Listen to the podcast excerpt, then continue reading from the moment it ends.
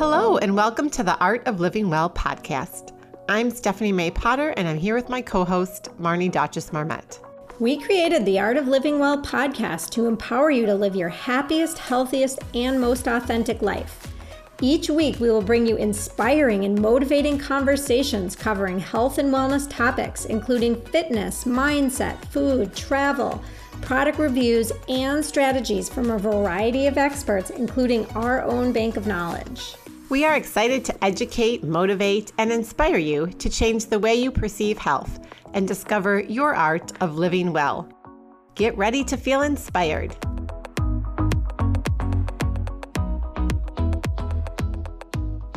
Hello, and welcome to this bonus episode of the Art of Living Well podcast. Marnie and I are taking time this week to honor and celebrate the life of George Floyd. We are having conversations, reading and educating ourselves, talking to our kids, and most importantly, listening to those who have experienced systemic racism for their entire lives. We encourage you all to do what you can in your own communities through donation, time, or resources to help create meaningful change. With that, we are beyond excited to introduce today's amazing guest, Princess Haley. Princess is an educator, a healer, and a community organizer.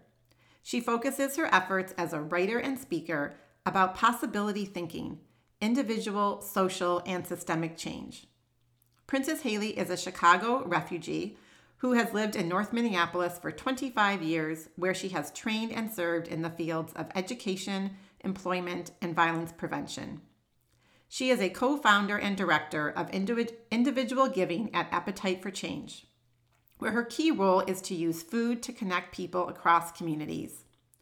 Princess believes that infinite possibilities are attainable through intentionality and cognitive restructuring. She is a founding member with the Environmental Justice Community Coalition, Fostering African-American Improvement in Total Health, and is the mayoral appointee to the Upper Harbor Terminal CPC. Princess's passion and energy contributes to the growing landscape of health, wealth, and social change while creating a healthy foundation for lifelong learning. This is a powerful conversation that you won't want to miss.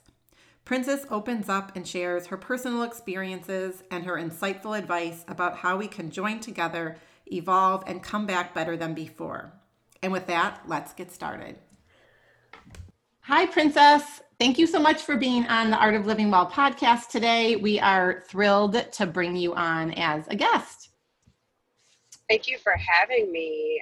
I'm finding this is a good time to have narrative, share stories, shape history, so I appreciate the conversation. Thank you. Can you start out by sharing with the audience a little bit about your background and your story that ultimately led you to where you are today? Okay, well, I am Princess Haley. I'm one of the founders. I always say your favorite founder from Appetite for Change, which is a nonprofit organization in North Minneapolis, where we use food as a tool to create health, wealth, and social change. Being a refugee from Chicago who led her own efforts and her own movement from the South to the North to Minnesota, not far, but looking for opportunities that were not for me in Chicago and looking for a different environment, a different flavor of water, a different type of air, a different type of access to the soil that I didn't see in that inner city, led me to 25 years later, or maybe 18 years later, meeting with two phenomenal women, Latasha Powell, one of our founders, and Michelle Horvitz, our other founder, to talk about how do we organize people to find out how they feel about the foodscape in North Minneapolis, which to me resembles all of the food areas in Southside Chicago that I was trying to get away from. And what do people want to do about it? What do people dream to see be different? What change are they hungry for? Not what change are we hungry for? What answers do we have for them? Not what power can we give to them, but can we create a place where they can operate with their own power?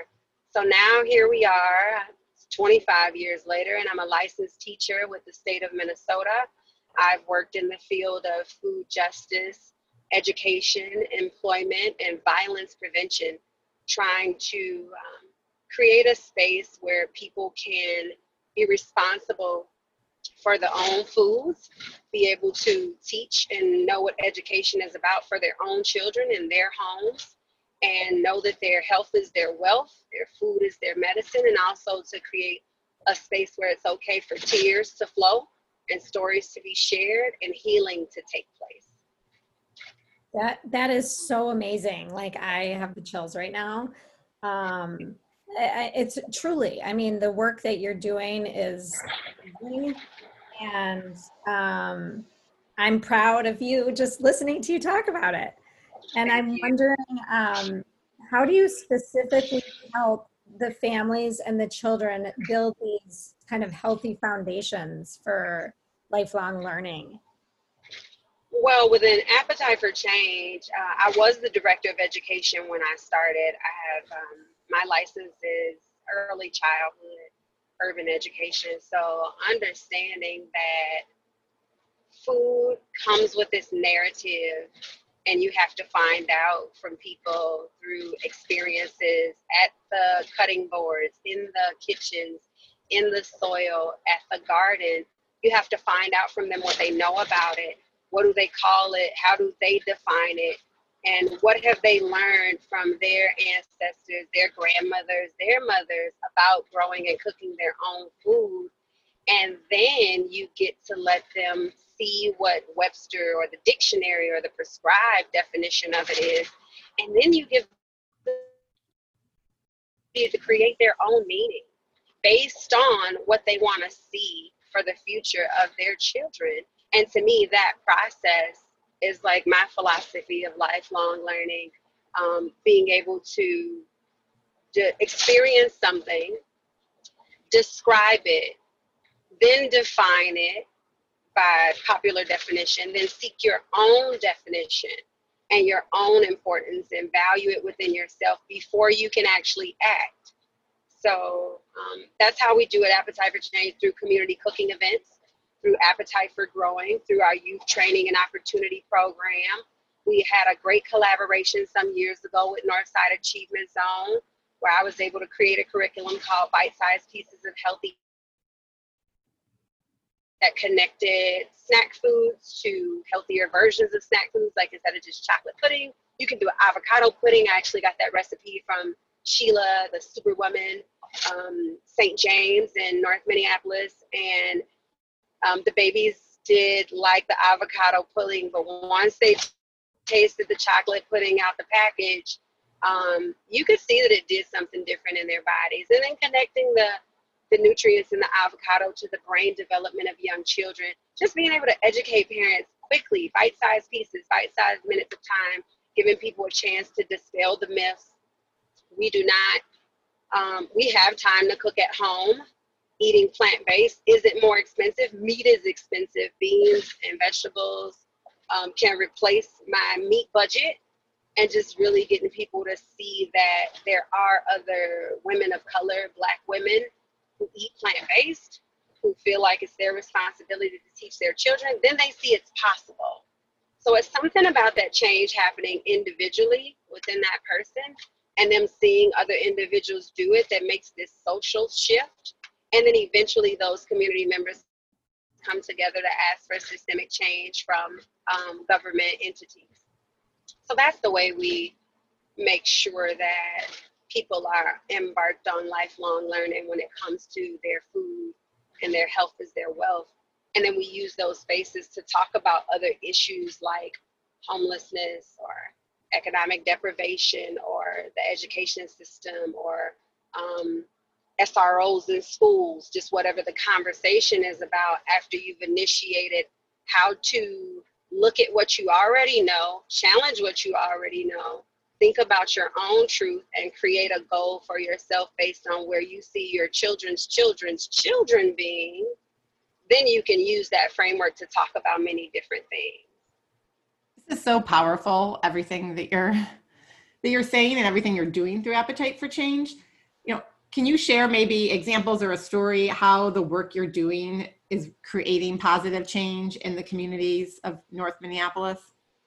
I would love to. I want to share her name. I'm going to share her name. Her name is Eva. I call her Queen Eva.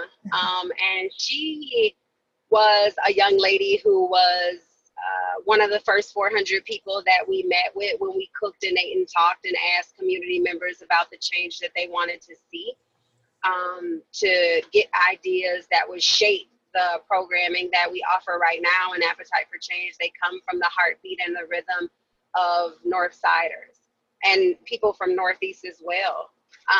So I remember sitting in the church, St. Olaf Church. We would be in the basement cooking and eating and talking. And then we would be at Christ English Church or Redeemer Church.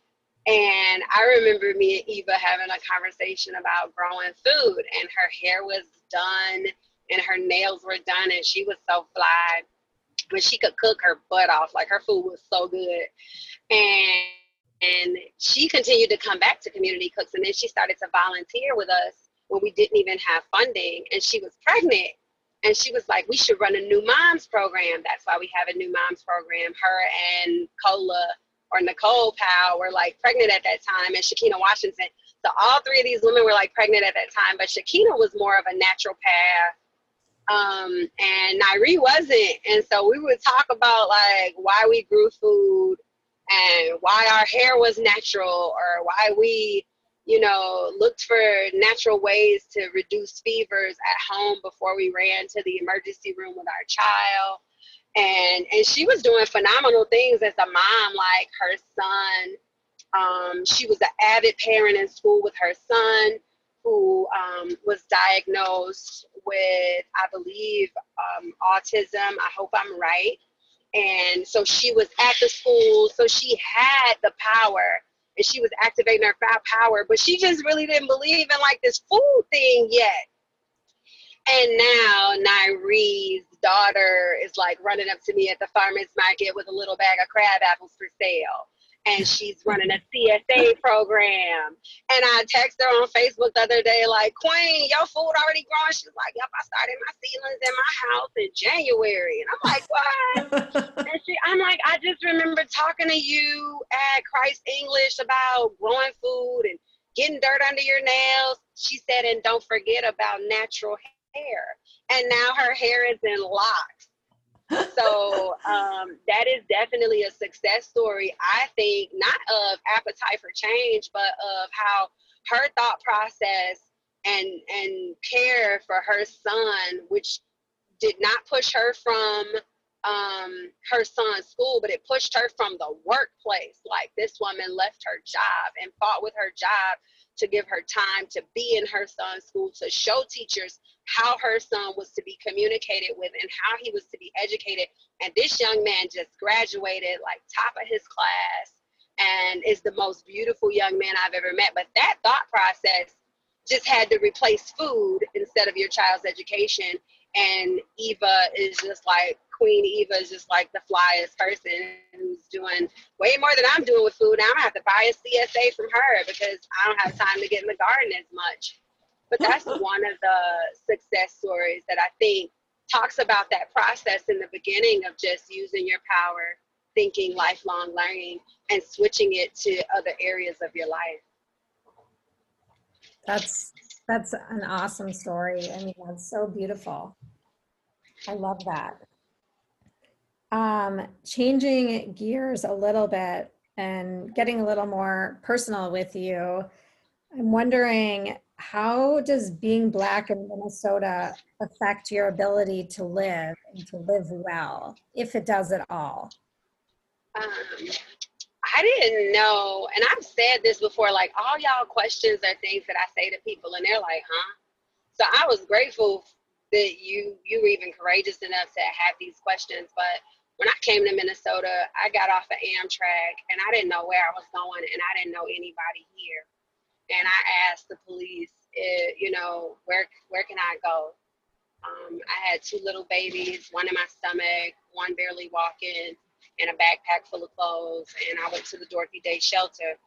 And when I looked for housing, we were looking for apartments in St. Paul until my worker realized that I was from Chicago. And when she realized that I was from Chicago, she told me I should move to North Minneapolis.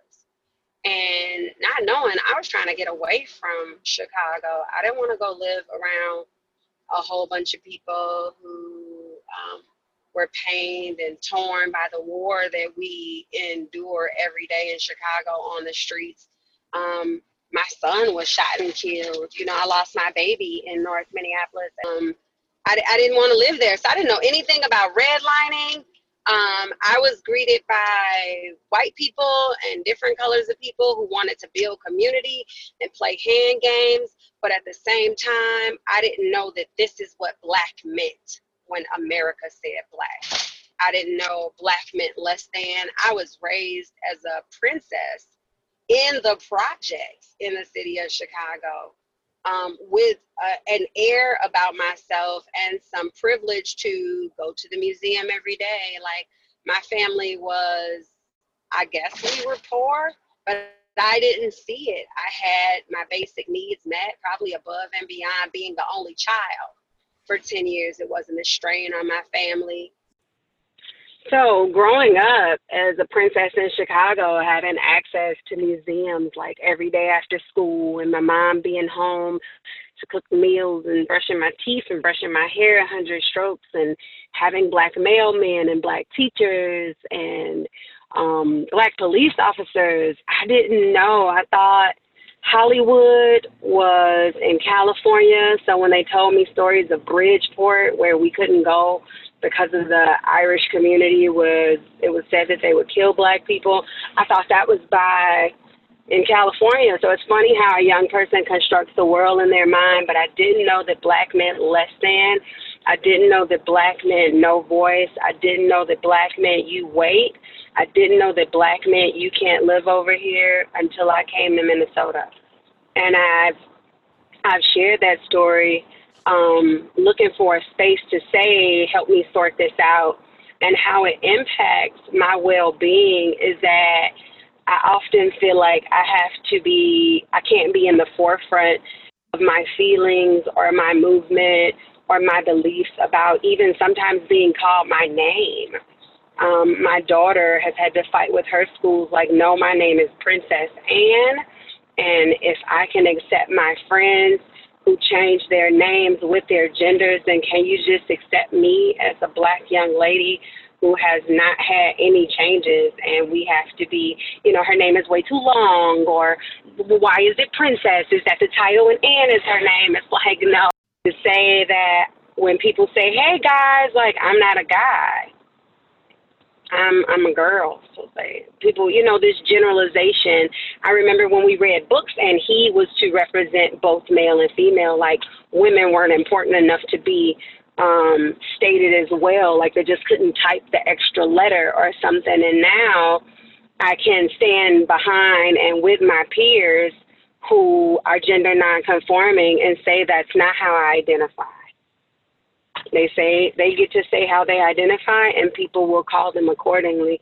So coming to Minnesota, and it creates a voiceless place. And I've said this to, like, other people I've worked with, like, it makes me say I'm sorry a lot, and I don't even believe in the word I'm sorry. I find myself not sharing when I know I have solutions or questions.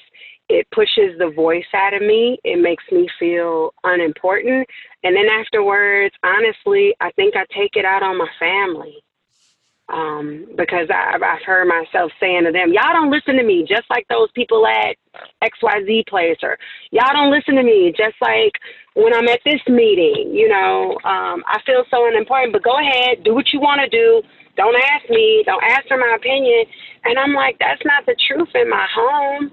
That's the truth out in the community abroad, but because I don't feel like I can tell them, listen to me, hear me too, I take it out at home. And it also grows, this feeling of not enoughness. I call them NEs within the work that I do at Standard Edition Women. And when people are operating from lack and feel like they're not enough, they usually add things to their life which take away. They add alcohol They add other drugs. They add gambling or sex or hair weave or contact lenses, something that totally takes away from your identity and who you are when you feel like you're not enough. And even you like asking me this, I feel like people are going to hear me and say, that doesn't do all that. But I've had these conversations before you asked this question. And I've sat reflectively with myself, like, why you tripping with your family? They hear you. You run stuff at home. Like, they hear you. They have to. You the princess in the house. You the queen, mama princess. Your husband loves you. Your children love you. Like, why do you think they don't hear you? Like, take it to really where it's happening at. So how many times are other people going through stuff in the streets, at their jobs, or at childcare, or at school? What are our babies going through where they come home and they only have voice, or they come in their communities and we take it out on each other?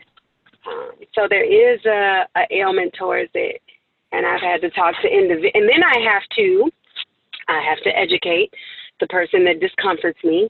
I can't bring it up as a group issue. I have to talk to a person individually.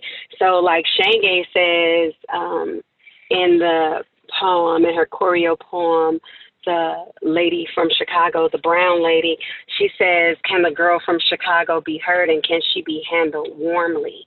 And when I'm not handled warmly, I have to handle people warmly, even in my pain. So to carry that is extra. Like, sometimes I don't even feel like they deserve it. I feel like they deserve to hear me wild out the way my family do, but I handle them warmly because I want to model what I expect. I want to model reciprocity and truth, justice, and reciprocity, like the beliefs in my eye. And that's just how I have to do it. Wow. Princess, that was, thank you, I guess, for being so vulnerable and sharing all that with us. I mean, I'm just still being very moved by everything you talked about, from your childhood and growing up in Chicago and moving to Minneapolis, and everything you've gone through, and just the voice that you haven't been able to have. And I think a lot of us are realizing that right now and really trying to do the work to empathize and understand exactly what a lot of Black people have been going through for years, and it hasn't been talked about. And kind of on that note, a lot of white people seem to avoid talking about race because they fear being seen as prejudice, and then they adopt strategic colorblindness instead. And many feel that they lack the skills and they don't know how to have difficult conversations or really what to say. How would you advise others who are uncomfortable having these race conversations to engage in meaningful dialogue and be able to express support?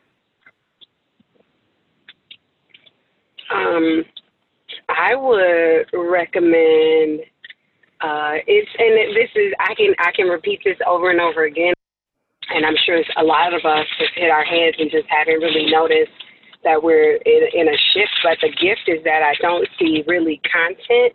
I see structure and framework. And so when we wrote our educational philosophy of this engagement, experiencing with people, come out and cook with us, not as a volunteer.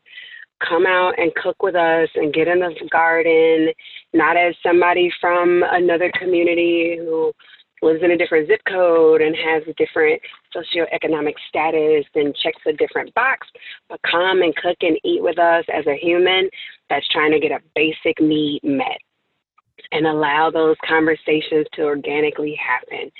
And if you're not cooking and eating and talking with people, or growing and eating and talking, you can grow and eat. That's what I do with okra. I don't even wash it. But growing and eating and talking with people, then we have to ask those questions first. Like, before you feel like you're racist, like, what does racism even mean to the person who's saying you're racist? Like, if somebody, I've been told I'm racist. Like, Princess, you can't say that. That's racist. And I'm like, what is that? What does racism mean? What does racism mean? I can easily fight against what you're saying when I don't even know what you're talking about.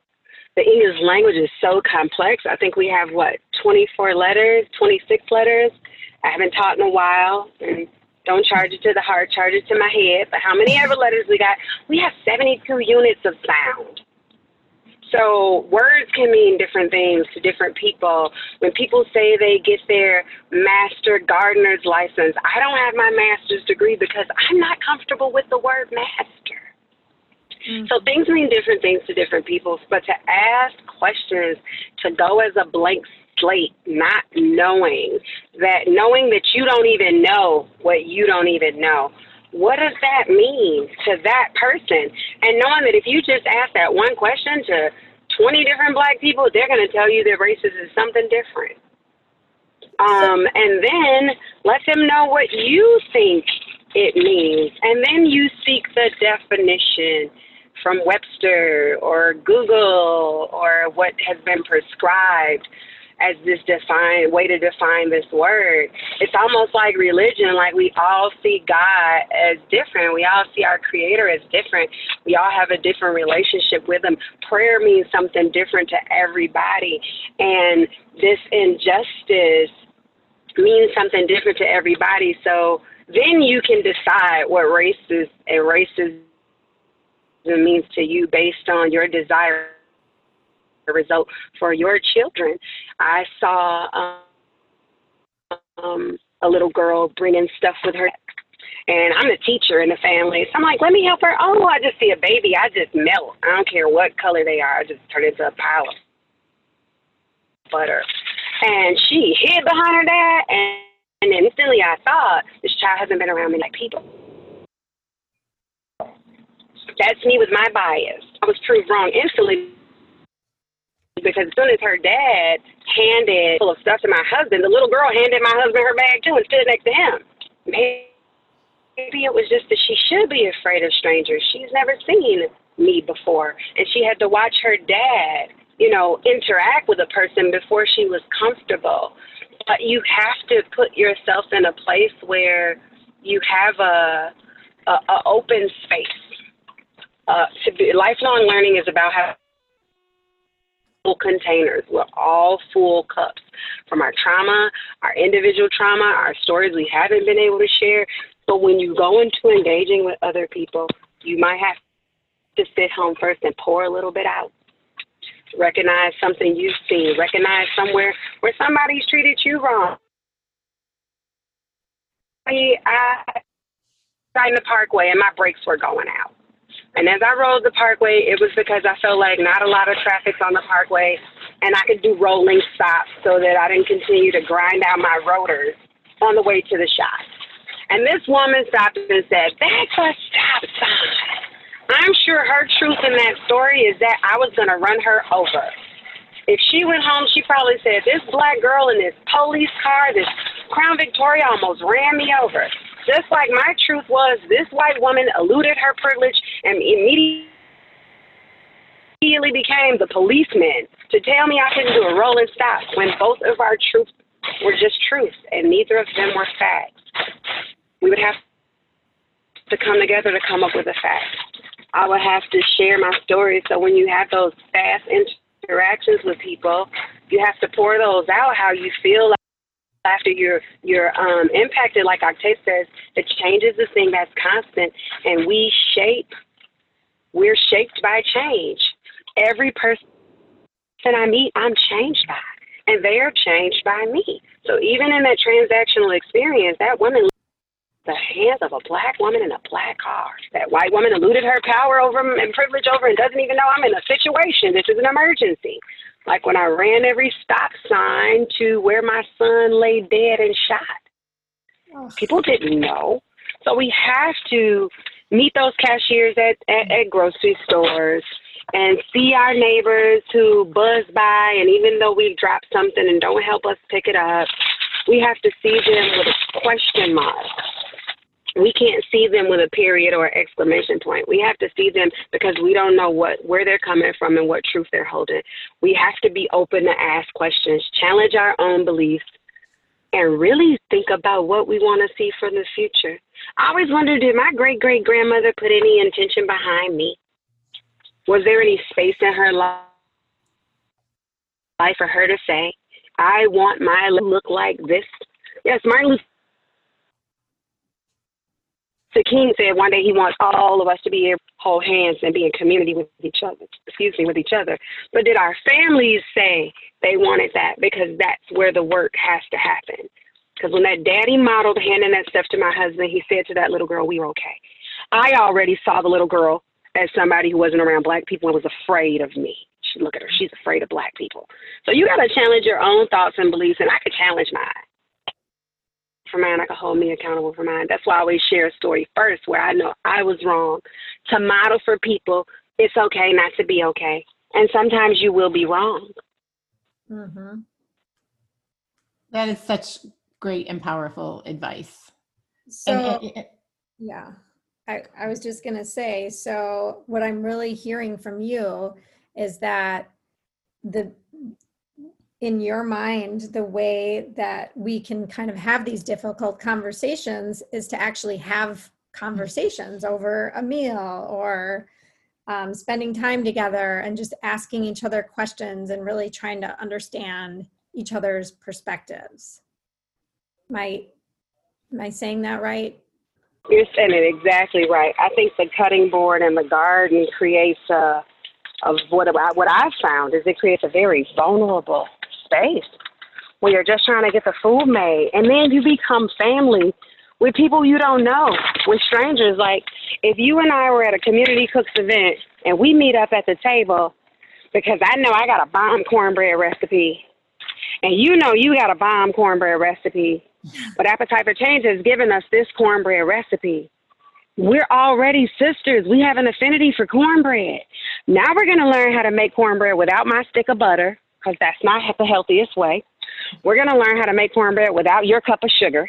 They're going to teach us how to make cornbread without my Jiffy box. They're going to teach us how to make cornbread from scratch. We're going to use agave as a sweetener because it gives you a lower glycemic index for people who may have diabetes and other health-related issues. And now when somebody yells out, who made the cornbread, we're high-fiving. And we never talked about racism. Mm-hmm. We engaged. We found a common connection. We see that we're more alike than different. Mm-hmm. I talk about it in my TED Talk. We're more alike than different at the cutting board because we're trying to meet a basic need. We want to feed people some good cornbread. You do not want to be my teammate making the strawberry rhubarb cobbler because I'm going to mess it up because I don't make pies. So I'm not going to go to that area. But those two bakers, that one Hmong woman who bakes and that black elder who bakes, and they're both like 4 feet tall, they're going to not speak the same language. And that granddaughter is going to help translate. And when they're reading the recipe and it says 9.5 in saucepan, and the Hmong elder is like shrugging her shoulders and the black lady's like 9.5 inches, like how do you find the circumference? And then they both say a skillet, they're going to find out they're more alike than different. That's what cooking does. Are right on. Cooking, eating, and talking. Growing, eating, and talking. That's where you find you're more alike than different. Mm-hmm. I just love what you're saying. I was thinking the same thing before you started talking about finding the commonalities, and we have to stop making assumptions and judgments about each other, which is what you were what you were getting at. And, you know, and how can we do that more? How can we create the opportunity to have those conversations? You have to create Appetite for Change had the opportunity. Now with social distancing, we're finding that we can only comfortably engage in social distancing efforts in the garden. It's harder to cook and eat and talk and be close when you're not supposed to be around people because of COVID-19.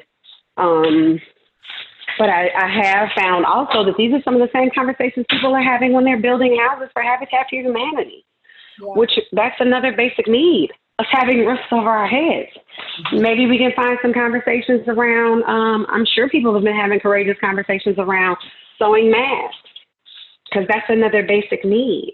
I've met some of the coolest women foraging up in the Eloise Butler flower garden and learned a lot because I'm looking for medicine and they are too. And that's a common basic need. We want our health to be our wealth. And none of us believed in or didn't fully believe in doctors as our only way to heal ourselves. So we were able to meet there. And we just look for those similarities. It's not something, because as soon as you say the buzzword, black, white, racism, prejudice, injustice, death, it's a trigger for those people who've been impacted. If the common narrative is, and I agree with it, but I give the common narrative because I say none of what I say is 100% true for everyone. It might be different from some people. It was different for the young man who was my Uber driver from somewhere in North Minnesota. I can't say where, but he said his friend was shot in the chest in his doorway. And his other friend is doing life in jail for being pulled over with pounds of marijuana. He said in the year that Minneapolis was named Murderapolis, there was more killings in his community than Minneapolis. This was a white young man. So when I say if the narrative is true that black people are being shot at alarming rates by police officers, which I agree with, that might be different for that young man because I met him, then I already know the truth. And if you're a white person and I'm talking to you, then there's so much underlying that I'm putting on you by saying that. So if we have these conversations around these words, there's so much to interpretation and perception and perspective that has to be sorted through. We're too far down the line to sort through. But what's powerful is, remember my theory is you first have to experience each other. Mm-hmm. Then when you experience each other, you walk away going, oh, I guess Princess Blacks are kind of cool. Like, you know, or... hey, Courtney does shit. Like, I love Courtney. If I sat with negative preconceptions about white women, I would have never met Courtney. I would have never met Suzanne. I would have never met Michelle. On November 11, 2011, what a divine day to meet a woman, to talk about starting an organization and helping the foodscape in North Minneapolis. I would have never met him if I sat in Chicago with all white women are racist as the thought in my mind. So we have to experience each other first. Mm-hmm. And I think the safe spaces to experience is when we're meeting those basic needs. Right now, people are organizing because our safety is compromised. Mm-hmm. When there's fear and your safety is compromised, people come together. Food, people come together. Housing, people come together. Basic needs, not my Louis Vuitton bag or my Kate Spade purse. We're not going to come together. We're going to compete. We're going to see who's better. You're going to tell me how many more people you know. You know, I know this person and this person and that person. And they work here. You're going to qualify yourself to me. When I don't want to know who you grew up to be, I want to know who you came here being. Mm. I want to meet your human being. I don't want to meet your human that you're doing. That's, I absolutely love that. And I couldn't agree with you more. And I hope that that's the way that more people are going to start behaving and coming together. Like you said, as there's was a safety issue and trying to, we're starting to see people coming together more to try and meet the basic needs. And I think that the experiences have been very powerful for a lot of people. And I hope that we can continue to have these comings together, if you will, as, you know, the days, weeks, and years go on. I'm wondering, right now we're having this platform and we'd love to know, you know, what you want to say, who you want to address with everything going on right now. Are we talking about the most recent trauma and loss of Black life that has been publicized? Yes. Because if that's what we're talking about, my heart first and foremost goes out to women as mothers. Not just mothers who've birthed children, because there's a whole population of women who have carried in their womb or whose womb are barren, but they have parented, they have mothered children, they have invested into the seed that sprang up from another woman, or they have invested into a seed that they get to watch die with dreams and hopes and possibilities. And then there are women like me who get to birth, bear seed in good soil, or repot to put in good soil, and we don't get to reap the harvest. There is a healing. There's a grieving that we don't get to publicly do because we're just supposed to be okay and they're in a better place. And I often ask people, how do you know what place they're in? And can I send you to see them? Because the cliches have no place during this time. If you don't know what to say, the first thing is to acknowledge you don't know what to say. Mm-hmm. I've lost a child and I still don't know what to say. But there's a power in the ministry of just your presence and your social connectedness when a person's dealing with that loss. That gives them a space to just be and not do. As mothers, we don't often get that. I am not discounting fathers. I just cannot speak from the narrative of a father who's lost a child. They have not opened up and had enough courageous conversations with me yet. So that public healing we don't get a chance to do. When I heard this happened, and I couldn't watch the video, I stopped watching TV avidly and didn't have a TV in my home since 9/11. My birthday's 9/11. So I was that celebrating my birth was taken from me by everybody following the propaganda of gas is going to be $5 tomorrow. And nobody looked back the next day and noticed the gas was not $5 the next day. So that propaganda, I stay away from it, but I didn't watch the video. But when I heard it happen, my heart dropped for his mother. And we don't have a public place, not even in our homes, to grieve because our family wants to see us be okay. And our jobs want us to be okay. And we have to give ourselves safe spaces and create community with other women who've lost and not be okay. Because there's a public healing of the heart, but there's a spiritual healing that has to take place of the womb, which makes me think that all of us can meet in the womb of the earth, which is where the soil, the dirt, that's where life springs from and originates. Other than our womb, it's that womb. So that healing has to take place, but we have to acknowledge that we're wounded in the womb. And women have been comfortable enough to come to me and say, what happened to your girly parts after you lost your son? Like, and I remembered my cycle started 2 weeks early and it didn't end. And it came every 2 weeks for years after. And women shared that they had just profuse sweating from that area, or what's going on in our wombs then when our children transition. Publicly, I have to say that. Just about the spiritual need behind mothers, women as mothers, not just mothers, to heal and acknowledge our losses and grieve openly or inwardly about them. And that's just my area of expertise. My daughter might say something different as a 15-year-old. My husband might say something different as a Black man who was uncomfortable when we walked in Target and the police officer followed us in, only to say, you all should close the store because rioters are coming. But he was on edge just because the police was behind us. Mm-hmm. That type of interaction with a person and energy he had to receive, and he's holding my hand tight, and I'm like, baby, what's wrong? And he's sweating. He even took his glasses and his mask off. Like, I can't, it's hard for me to breathe in his mask.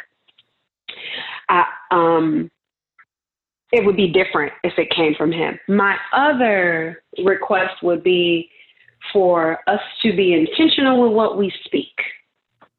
I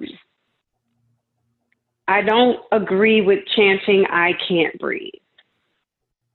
America has seen us hang from trees and they've barbecued beneath us and publicized those photos on Wikipedia.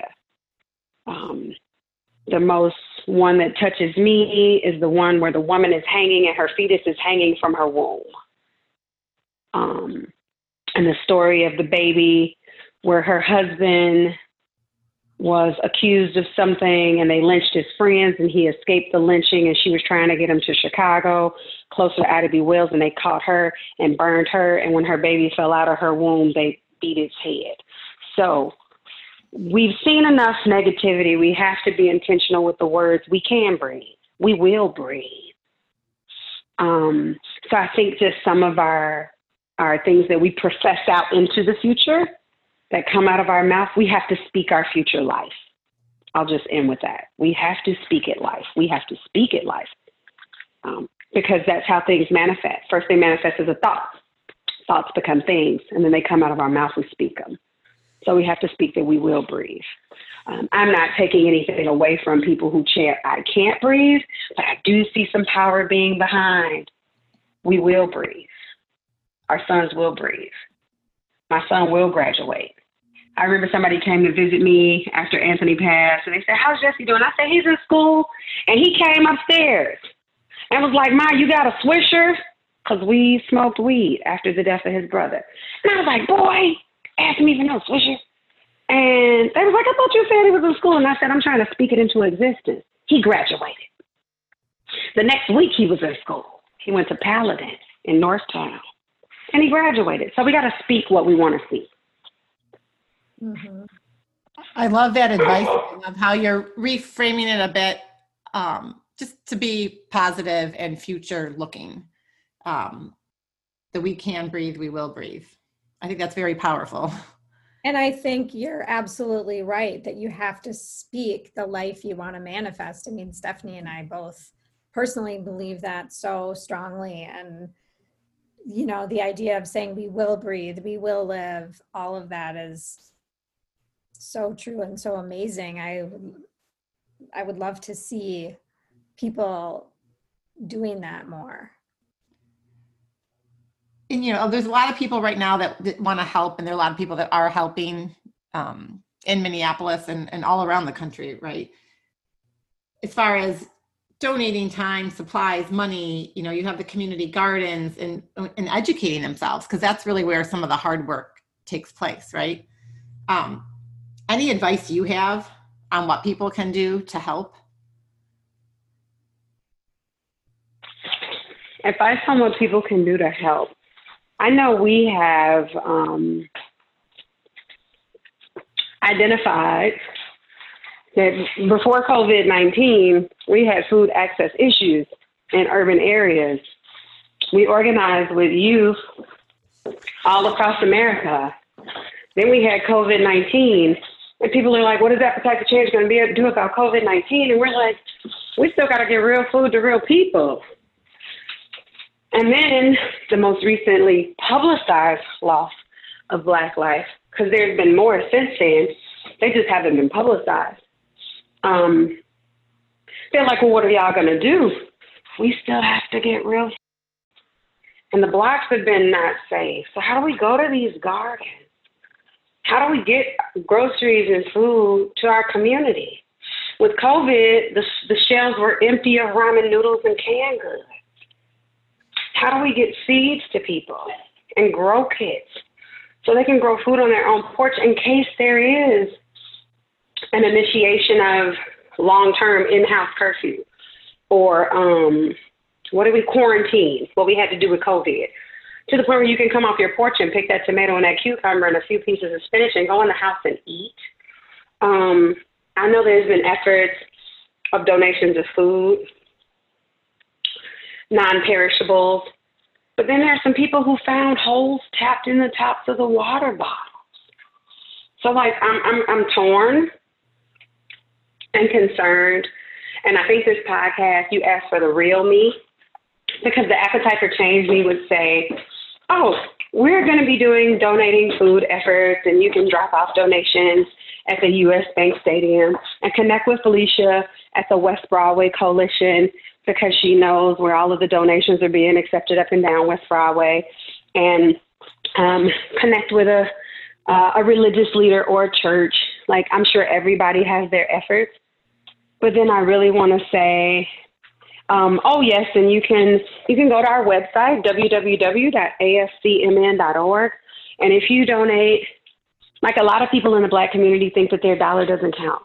But $3.33 a month would be one shift for a young person off the streets for 4 hours. That's how we pay our youth. If you donated $100 a month, that would be 20 meals for 20 meals for families, you know, for that $100. And there's other organizations that are doing great work. MIG-Z needs help. We were connected with those young people over there, and their foundation was torn down. Juxtaposition has been impacted, so places for rebuilding efforts.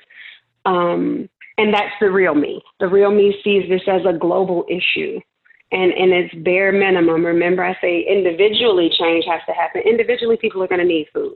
They're going to be able to need to source food themselves, just in case people who want to donate their time, talent, and resources can't come out.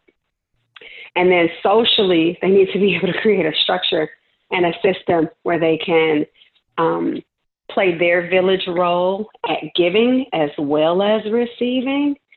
And then systemically, all of these organizations who are delivering services will need funds to rebuild and will need funds to continue to serve. Right now, we're engaging volunteers. I'm hosting a volunteer orientation every Monday through Zoom, and we're looking for people who can grow. If we finish up this opportunity to get these food, non-perishable food items, safe non-perishable food items donated, we do want to distribute them, so we'll need volunteers to help with bagging up and distributing that. We're also looking for people to help collect stories and shape narrative. Like, I feel like the young people are kind of being bypassed right now. They have such a story to share, because right now, this is the history that they're going to teach about. They're not happy with the way schools teach history. This is the history that schools are going to teach about if the school systems come back online in the future, that their children are going to learn about. They're going to be the elders sitting in the room saying, that's not what happened. Or they can write the history now. And that's just an idea project that I feel like some volunteers could work on. I know we have maybe 12 youth in our youth program right now. And outside of being in the garden, that's where the youth are loving to be right now, because they feel healing in the land.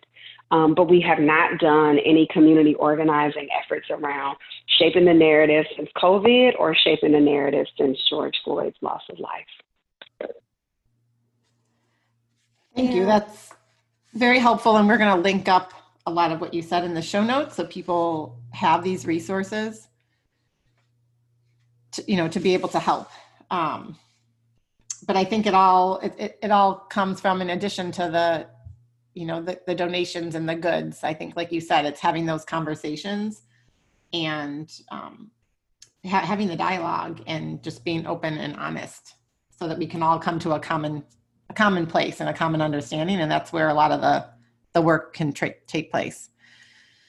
And you also mentioned earlier when we were chatting that you still looking for people to help plant in the garden? We are. I have recently been connected by one of our new board members to Hands On Minnesota, or Hands On. Am I saying it wrong? Hands On. I think my TBI is kicking in. I've done great, though. Like, usually I stumble over words and everything. The fog kicks in. But I believe it's Hands On Minnesota.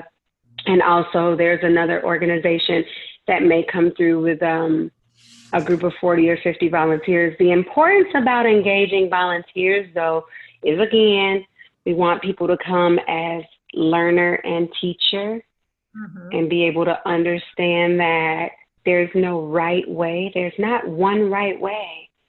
My mother would say to me, we're all made in the image of God. And this is why I love Octavia Butler, because she had so many questions and she thought so much about religion when she talked in the story of the parable of the sower, that she came up with her own ideas. But I would often say, we all look too different to all look like the Creator. But I believe it's that we're all made in His image, because we all have the ability to do what God does, and that's create. We can create. So there's more than one right way. It's not a one size fits all. even when you're looking for equality or equity. You know, they give everybody that one size box. It doesn't fit everybody. It doesn't get everybody to sing over the fence. When they show that visualization, you have to tailor what you have to offer. And so I'm looking to build community with community members through the Zoom calls and find out what do they feel about, what does their name mean? And what did they eat for dinner last night? This is what our volunteer orientation is like. You know, it's not about what time can you be there. Like, those are the logistics, but we're really trying to build community. We just want to be family. Because if we were all seen as family and we connected in that deeper kind of way, then I would feel you when you hurt without you even telling me you were hurting. You've done it, and all the listeners have done it. You've walked past someone and looked in their eyes and have been able to feel their pain without having any true empathic gifts. And that's when you care. That's when you're family. And we try to have an experience for our volunteers to do that with each other. And then we meet up in the garden. And then that's when the conversations take place. So yes, we are looking for people, but I want people to know kind of what that experience is going to be like. It's not going to be the traditional, you go to Mary Jo and you put on a hairnet and some gloves and you serve soup and smile. And I've been on both sides of that table. For years, me and my children ate at Mary Jo and went to Mary Jo's for food, shelf, and hygiene and clothes. And then I've been on the other side where I can donate my time and my talents. But it was, for me, it was about having conversations with the people. How did you get here? Why are you here? Mm-hmm. Nobody ever asked me that. They didn't know I was a struggling in school for teaching and working at the Minneapolis Urban League, but just still couldn't make ends meet. So me and my kids ate at Mary Jo's and came to get toilet paper and diapers and bed sets. They didn't know. Nobody ever asked me. And they felt good doing that. So our volunteer experience will be more about being family and building community. And if people are welcome to come, you can go to our website, www.afcmn.org, and go to the bottom, Partner With Us, click volunteer, fill out the form, and I'll be the person that you get in contact with. Well, I personally am going to do that today because I would love to come join you guys to build community, build family. It sounds wonderful. Yes, Marnie and I have talked about this before, and now this is going to be the catalyst for us actually taking some action. So. Yep. And I don't know if you have children that come down and volunteer, but I'd love to have my children get involved as well. Yes, you know, we make space for the children. I wouldn't have it any other way. Awesome. So, well, Princess, as we wrap up this conversation, we always like to ask all of our guests, what does the art of living well mean to you? And there's no right or wrong answer, of course.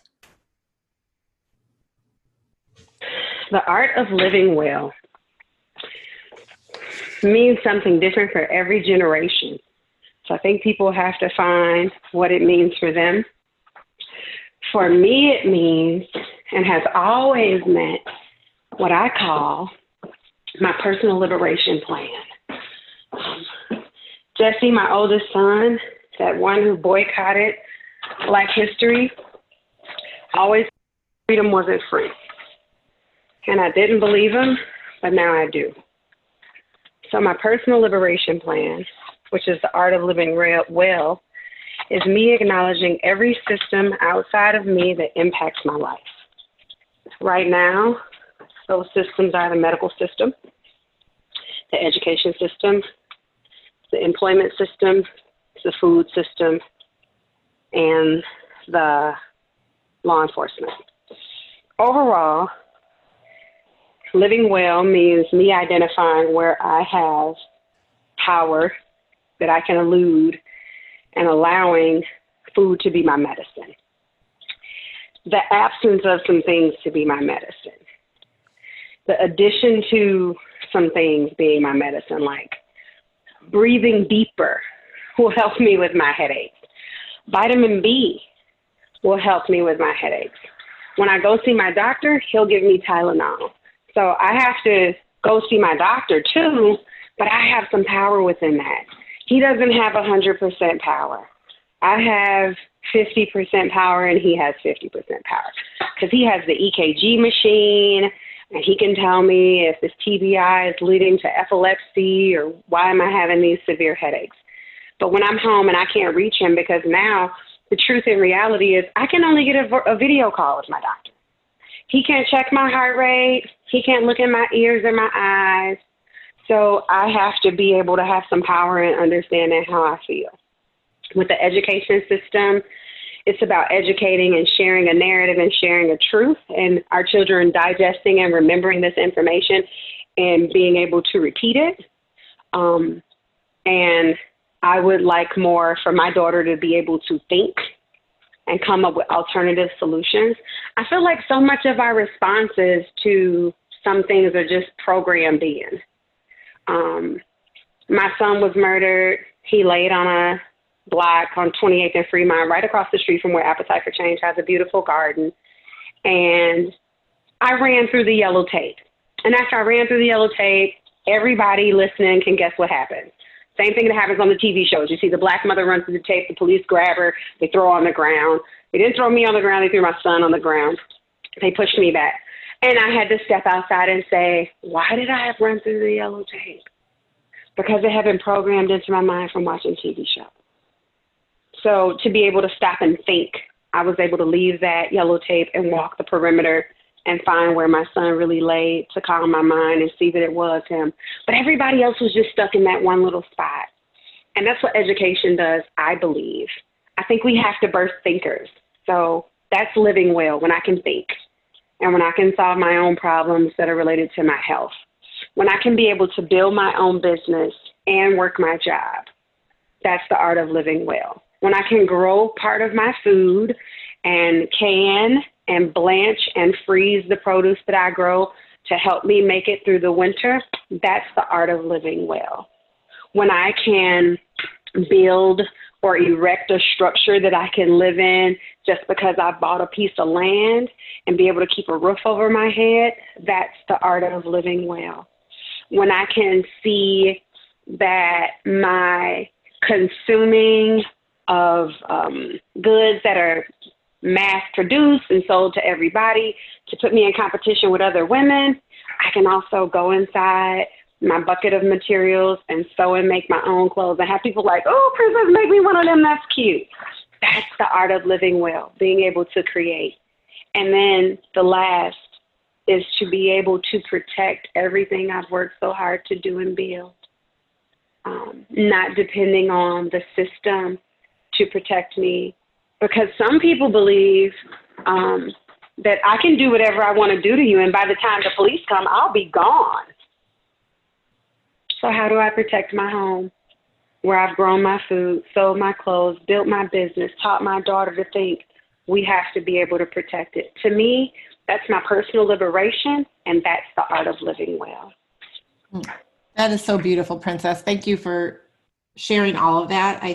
We love asking this question, but this one was really powerful. Your response was so beautiful and powerful. So beautiful. Mm-hmm. And thank you so much for being on the show today and having honest conversation with us. I hope that you feel like you could share your voice in the way that you wanted to share your voice. That's our goal. And we just really appreciate, admire, respect everything you're doing. It's amazing. And I'm very moved. Mm-hmm. Thank you for this time. Like I said, that one question you asked, I've been trying to find a place to stick that in. And sometimes I say it to my peers and they're like, okay, what was number 4? And they just go back to the agenda. So now that we're off script and off the agenda and the world is not regular, let's pray for it to come back better. Let's use our energy for it to come back different and changed. And maybe stop expecting for it to just go back to normal. I didn't like normal. Normal wasn't comfortable for a lot of people. So let's just grow. We have to evolve. Evolution is infinite, and you can't avoid it. So thank you. I couldn't agree more. Thank you so much. Thank you. We look forward to seeing you in person. Yeah, sure. Bye, Princess. After social distancing and everything, right? Yeah. Oh, yes. In the garden. We'll see you in the garden. Yes. Oh, in the garden. Yes, you did say you were going to volunteer. So I look forward to getting your connection form. Okay. Have a good day. All right. Peace. Bye-bye. Peace.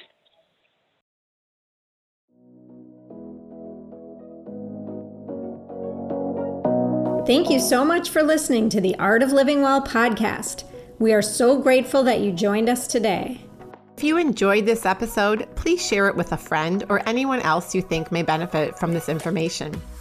We'd love for you to subscribe to our podcast, leave us a review, and tag the Art of Living Well podcast on social media. If you want more inspiration in between episodes, you can find us on social media at the @artofliving_well on Instagram and Facebook, where we will share snippets from our daily lives and our journey to living well.